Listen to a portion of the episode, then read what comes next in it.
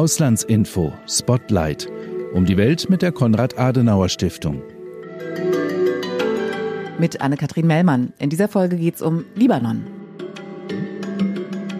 Immer wieder bricht das Stromnetz zusammen, es gibt Internetausfälle, auch weil kein Treibstoff da ist, um den nötigen Strom zu generieren. Die Landeswährung befindet sich im freien Fall.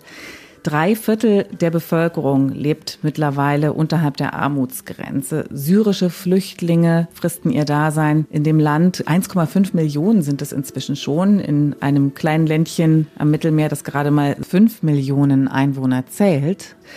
Die katastrophale wirtschaftliche Lage, die hat nicht nur mit der verheerenden Explosion im Hafen von Beirut zu tun. Im August 2020 war das aber auch. Warum das Land immer weiter im Chaos versinkt. Das erklärt jetzt Michael Bauer, Kastdirektor in Beirut. Er ist jetzt zugeschaltet. Hallo Michael. Hallo Anne. Ja, immer wieder Stromausfälle. Eben hast du noch im Halbdunkeln gesessen. Inzwischen leuchtet wieder die Lampe im Hintergrund. Wie lebt sich das, wenn ständig der Strom ausfällt?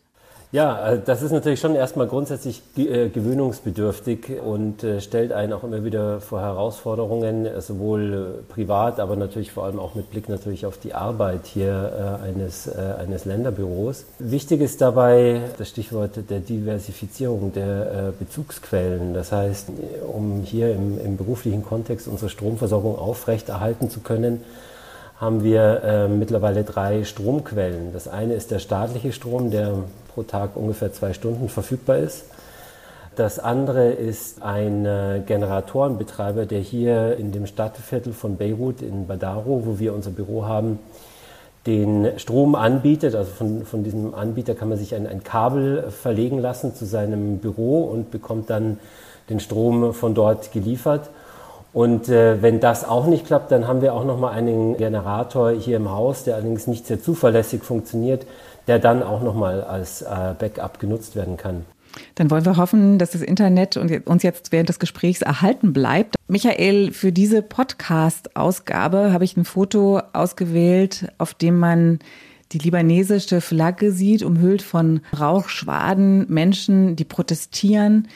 Das sind Angehörige von Opfern der Explosion im Beiruter Hafen. Im Januar haben sie protestiert, und zwar vor dem Justizpalast. Sie haben demonstriert für Recht und Gerechtigkeit.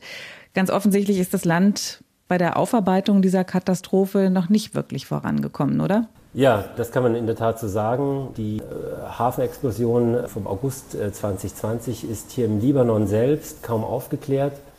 Äh, Im Gegenteil, die Versuche der Aufklärung werden immer wieder von politischer Seite unterwandert und äh, versucht mit äh, mal juristischen Argumenten, mal mit politischen Argumenten und bisweilen auch mit kaum verhüllten Drohungen wird versucht, diesen, dieser Aufklärung entgegenzuwirken, diese Aufklärung zu unterbinden. Und es ist vor dem Hintergrund natürlich bemerkenswert, dass äh, international mehr Aufklärungsarbeit zu dieser Hafenexplosion geleistet wurde als im Land selbst. Und das ist auch symptomatisch, also der Umstand, dass man hier nicht wirklich vorwärts kommt im Land, ist symptomatisch für die Zustände, dass die politische Elite oder große Teile zumindest der politischen Elite äh, immer wieder versuchen, äh, erfolgreich versuchen, sich aus der Verantwortung zu stehlen oder sich äh, jeglicher Verantwortung zu entziehen. Und das Beispiel der Hafenexplosion in Beirut ist da symptomatisch ist aber nicht das einzige Beispiel. Es gibt eine ganze Reihe von anderen Beispielen, die, die sich hier auch benennen lassen würden. Die Bevölkerung scheint absolut unzufrieden mit ihrer politischen Klasse. Ihr, das Kassbüro in Beirut, habt eine Umfrage in Auftrag gegeben. Die Ergebnisse liegen jetzt vor, nachzulesen, dann auch auf kass.de slash Libanon. Und da ist unter anderem rausgekommen, dass also ein großer Teil der Befragten, also fast 40 Prozent, sagt, dass sie hofft, dass irgendwann mal eine neue politische Klasse anfängt, eine saubere politische Klasse. Da geht es natürlich auch um das Thema Korruption. Korruption ist wahrscheinlich wahrscheinlich auch ein Grund, ein Faktor, der da eine Rolle spielt, auch bei der Aufarbeitung dieser Katastrophe. Ja, Korruption ist das große Thema hier. Korruption, Vetternwirtschaft, Nepotismus, das, das sind die großen Themen, die die Menschen hier äh, auf die Straße treiben und die äh, im Libanon wie vielleicht in fast keinem anderen Land weltweit eben auch in der Struktur des gesamten politischen Systems mit äh, angelegt sind. Und äh, daher verwundert es natürlich nicht, dass die, dass die Menschen das in unserer Umfrage als das, als das wichtigste Anliegen, also das wichtigste Anliegen, das sie verwirklicht sehen wollen, ist ein, ein Ende der Korruption und eine Erneuerung der, der politischen Klasse. Wie auch immer das eben in, in einem so komplexen System hier wie dem Libanon dann auch funktionieren soll. Aber das ist das, was die Menschen frustriert, was die Menschen verbittert und was die Menschen auch auf die Straße getrieben hat Ende 2019 und was auch dazu führt, dass die äh, Menschen überhaupt kein Vertrauen mehr in die politischen Institutionen des Landes haben. Und was die Menschen auch in die Flucht treibt, darauf schauen wir gleich. Lass uns doch erst mal ein paar Fakten hören zu dem Land, in dem du lebst. Fabian Wagner hat ein kurzes Länderporträt zusammengestellt. Libanons rot-weiße Flagge trägt in ihrer Mitte eine grüne Zeder. Libanon-Zeder heißt sie und ist wegen ihres Vorkommens in dem geläufigen Synonym für das Mittelmeerland enthalten. Zedernstaat. Eine Zedernrevolution hat es auch gegeben. Das war eine Phase im Jahr 2005. Damals gingen Hunderttausende auf die Straße, nachdem Premier Rafik al-Hariri einem tödlichen Attentat zum Opfer gefallen war. Die Menschen forderten unter dem Motto Freiheit, Souveränität und Unabhängigkeit unter anderem das Ende des syrischen Einflusses auf die libanesische Politik. Außerdem sollten sich die syrischen Soldaten und Sicherheitskräfte aus dem Land zurückziehen. Der Hintergrund? Schon seit 1975 waren syrische Truppen im Libanon. Offiziell, um das südliche Nachbarland, in dem Bürgerkrieg herrschte, zu stabilisieren. Inoffiziell ging es um Einflussnahme in der Region. Auch 2019 gab es massive Proteste, weil der Staat, kurz gesagt, eine sogenannte WhatsApp-Steuer einführen wollte. Telekommunikation hätte sich dadurch noch weiter verteuert.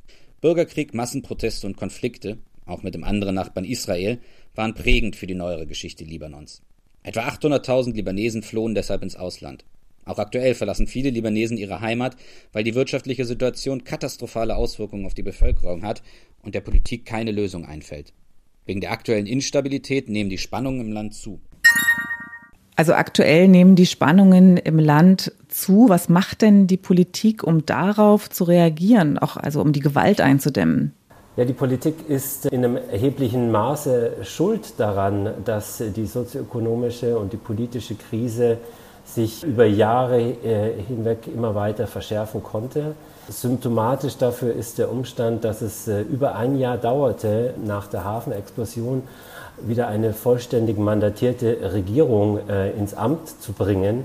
Eine Regierung, die dann gerade mal einen Monat arbeitete, um dann für drei Monate weitgehend gelähmt zu sein aufgrund von Spannungen und Streits und Konflikten innerhalb der Regierung um genau jene Untersuchung der, der Umstände der Hafenexplosion. Das, das ist symptomatisch hier für die, ähm, für, die politischen Vorgänge.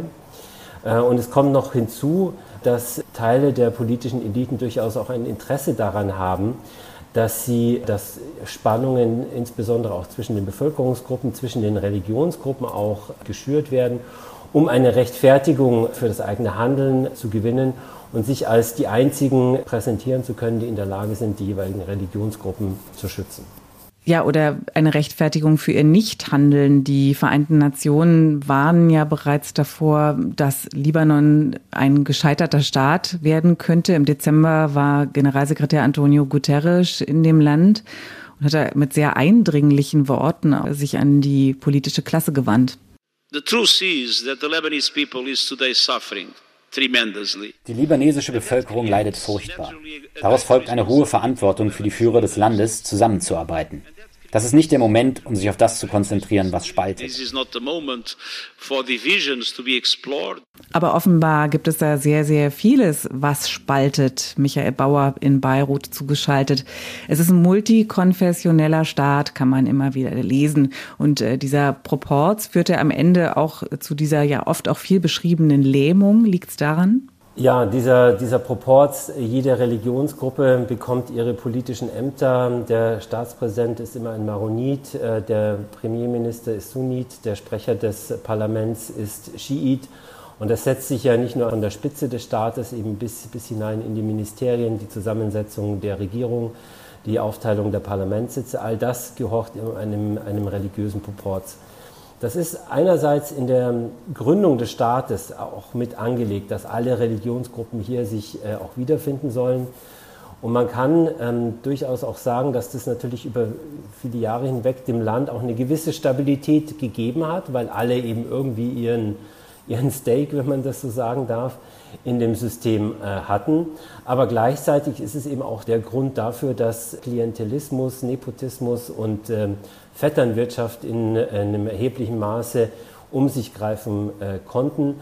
Und das ist ja gerade das, was das Land in die Krise stürzt. Und daraus, aus diesem, äh, aus diesem Proportsystem, daraus leitet sich natürlich auch eine Reformunfähigkeit ab. Also einerseits ist, ist der Staat resilient, über lange Zeit sehr resilient gegenüber Krisen gewesen, andererseits ist er natürlich auch resilient gegenüber jeglichen Reformvorhaben. Ganz interessant dazu, ein Ergebnis eurer Umfrage hat ja zutage gefördert, dass eine Mehrheit von 60 Prozent sich nicht repräsentiert fühlt durch die politischen Repräsentanten, also ihre Ideen.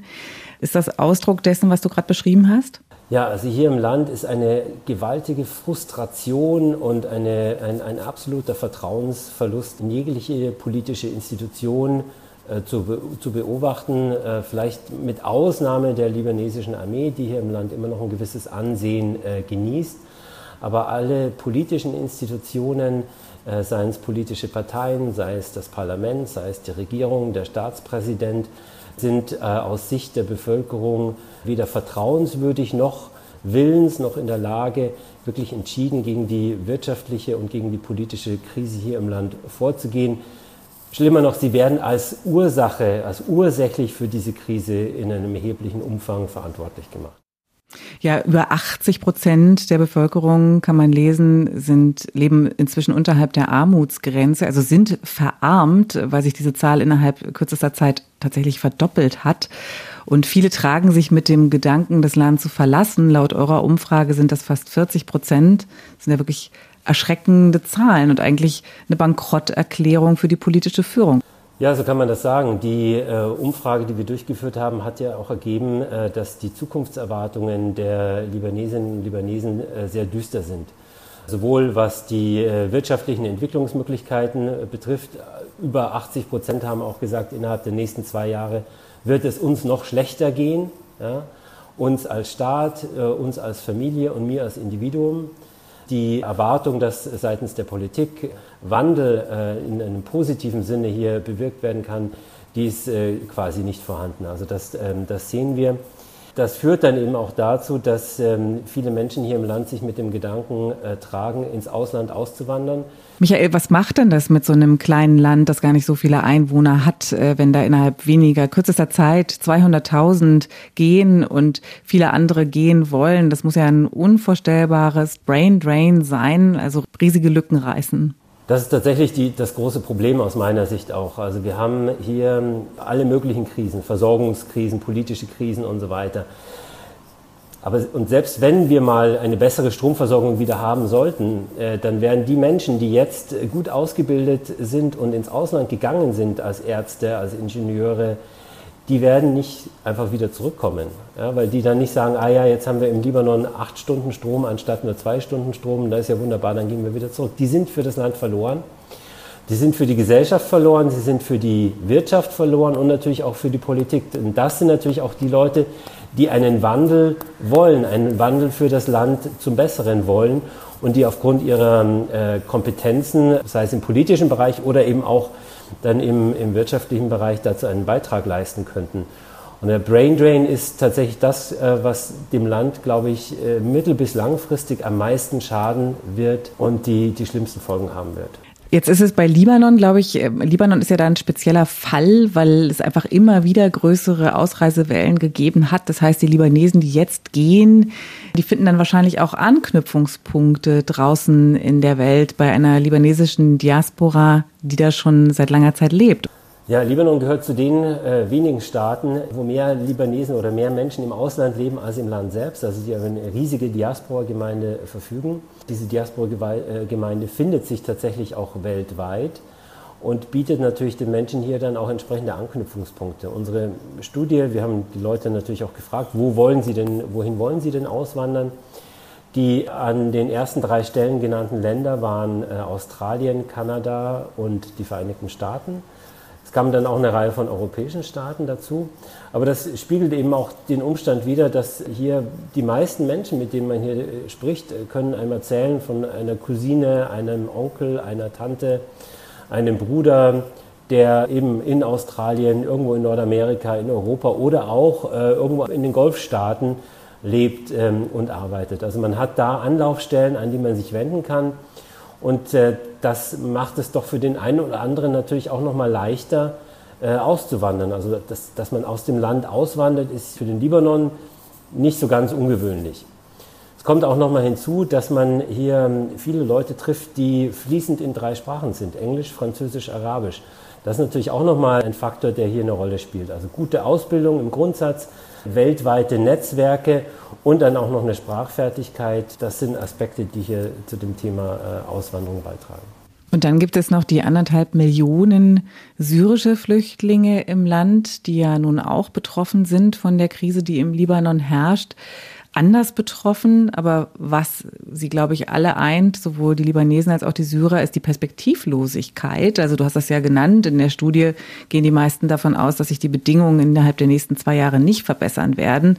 Davon werden die syrischen Flüchtlinge mutmaßlich auch ausgehen und sich vielleicht überlegen, ob sie nicht eher ein anderes Land ansteuern. Also kurzum, dieses Problem betrifft uns unterm Strich dann doch auch wieder alle, vor allen Dingen die Anrainer des Mittelmeers. Ja, wenn man über Auswanderung hier spricht, dann hatten wir gerade das Thema Brain Drain, also diejenigen, die gut ausgebildet sind und sich dann entsprechend äh, ins Ausland orientieren, bei Unternehmen bewerben und dort dann oftmals auch gerne genommen sind, weil sie eben hochqualifiziert sind.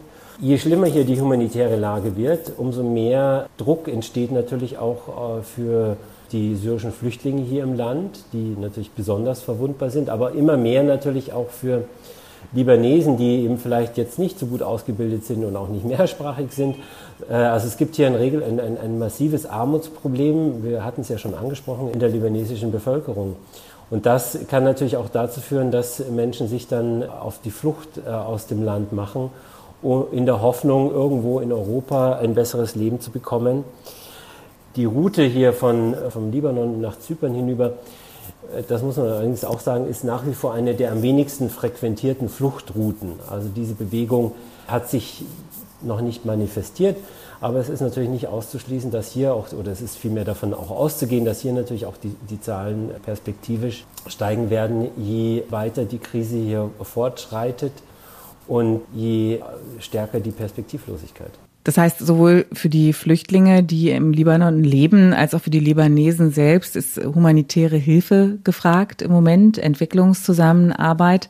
Wie kann das im Moment eigentlich laufen mit einer Regierung, mit staatlichen Institutionen, die so schlecht funktionieren? Ja, das ist immer die, das ist die große Diskussion, die man tatsächlich derzeit auf internationaler Ebene führt, ob das jetzt beim Internationalen Währungsfonds ist oder innerhalb der Europäischen Union oder auf Ebene der Mitgliedstaaten. Wie kann man dem Libanon helfen? Wie, wie, soll man mit den politischen Akteuren umgehen, die selbst Teil des Problems sind und eigentlich aber auch als Teil der Lösung äh, äh, benötigt werden? Das ist die große Frage, für die die internationale Gemeinschaft hier gerade steht. Äh, eine ganz klare Position, die sowohl der Internationale Währungsfonds als auch die Europäer einnehmen, ist, dass es keinerlei Hilfen geben wird ohne Reformen. Also eine sehr strikte Konditionalität. Äh, der Internationale Währungsfonds hat eine ganze Reihe von Punkten benannt, an denen die libanesische äh, Politik, an denen die libanesische Regierung hier arbeiten muss. Das ist eine Aufklärung der Staatsfinanzen, der Finanzen der Zentralbank. Da geht es darum, dass überhaupt mal festgestellt wird, wo denn dann das ganze Geld aus dem Finanzsektor hingegangen ist. Das fehlt. Man spricht über Beträge von ja, mindestens 70 Milliarden US-Dollar. Äh, also ohne eine Aufklärung und ohne Reformen wird es äh, keine internationalen Hilfen geben. Davon getrennt muss man natürlich nochmal sehen, die humanitäre Hilfe, die an solche Konditionen nicht geknüpft wird und natürlich vor allem unter humanitären Gesichtspunkten vergeben wird. Da äh, sind Akteure wie das Flüchtlingshilfswerk der Vereinten Nationen, UNHCR, die zentralen Akteure natürlich hier im Land, die dann koordinieren, um hier äh, entsprechend die Flüchtlinge im Land zu versorgen. Und immer mehr wird auch humanitäre Hilfe natürlich ein, ein zentrales Thema für die libanesische Bevölkerung selbst. Und äh, das ist dann auch etwas, wo eben keine Konditionalität formuliert wird, sondern wo es darum geht, vor allem zu helfen. Ansonsten lauten die Bedingungen Aufarbeitung der Explosionskatastrophe im Beiruter Hafen und Reformen. Möglicherweise verspricht die Parlamentswahl, die im Mai ansteht, einen ersten Schritt dahin. Allerdings, wenn ich mir jetzt wieder die Ergebnisse eurer Umfrage anschaue, dann sieht das Bild doch eher düster aus. Da hat die Hälfte der Befragten angegeben, ja, das könnte durchaus Veränderungen bringen, aber fast mindestens genauso viele, also die andere Hälfte meint genau das Gegenteil. Was meinst du, Michael? Es gibt nicht sehr viel Hoffnung hier im Land. Die Wahl ist aber auf jeden Fall ein politischer Meilenstein. Wenn es eine Veränderung der Parlamentsmehrheiten hier gibt, äh, dann äh, glaube ich, wäre das eine Voraussetzung dafür, dass man einen Weg in Richtung Reformen einschlägt. Das wird nicht sein, was schnell geht und das wird nicht sein, was irgendwelche äh, unmittelbaren Lösungen und Verbesserungen mit sich bringt. Aber man muss eben irgendwo mal anfangen. Also aus meiner Sicht sind die Wahlen extrem wichtig, es ist ein politischer Meilenstein. Daran richtet sich natürlich auch unsere Arbeit aus und auch die Arbeit oder die Position der internationalen Gemeinschaft ist hier ganz klar. Diese Wahlen müssen auf jeden Fall durchgeführt werden, sie dürfen nicht verschoben werden, aber sie werden nicht die schnelle Lösung bringen. Darüber muss man sich auch klar sein. Ich danke dir ganz herzlich für deine Einschätzung. Gut, dass das Internet gehalten hat, gut, dass der Strom noch da ist. Ich drücke die Daumen. Vielen Dank. Und das war's von Auslandsinfo Spotlight. Schönen Dank fürs Zuhören, sagt Anne-Kathrin Mellmann. Danke auch an Michael Bauer, den Kass-Büroleiter in Beirut. Und danke auch an Fabian Wagener. Ich freue mich, wenn ihr auch nächste Woche wieder dabei seid. In der nächsten Folge geht's um westliche Sicherheitspolitik nach Afghanistan.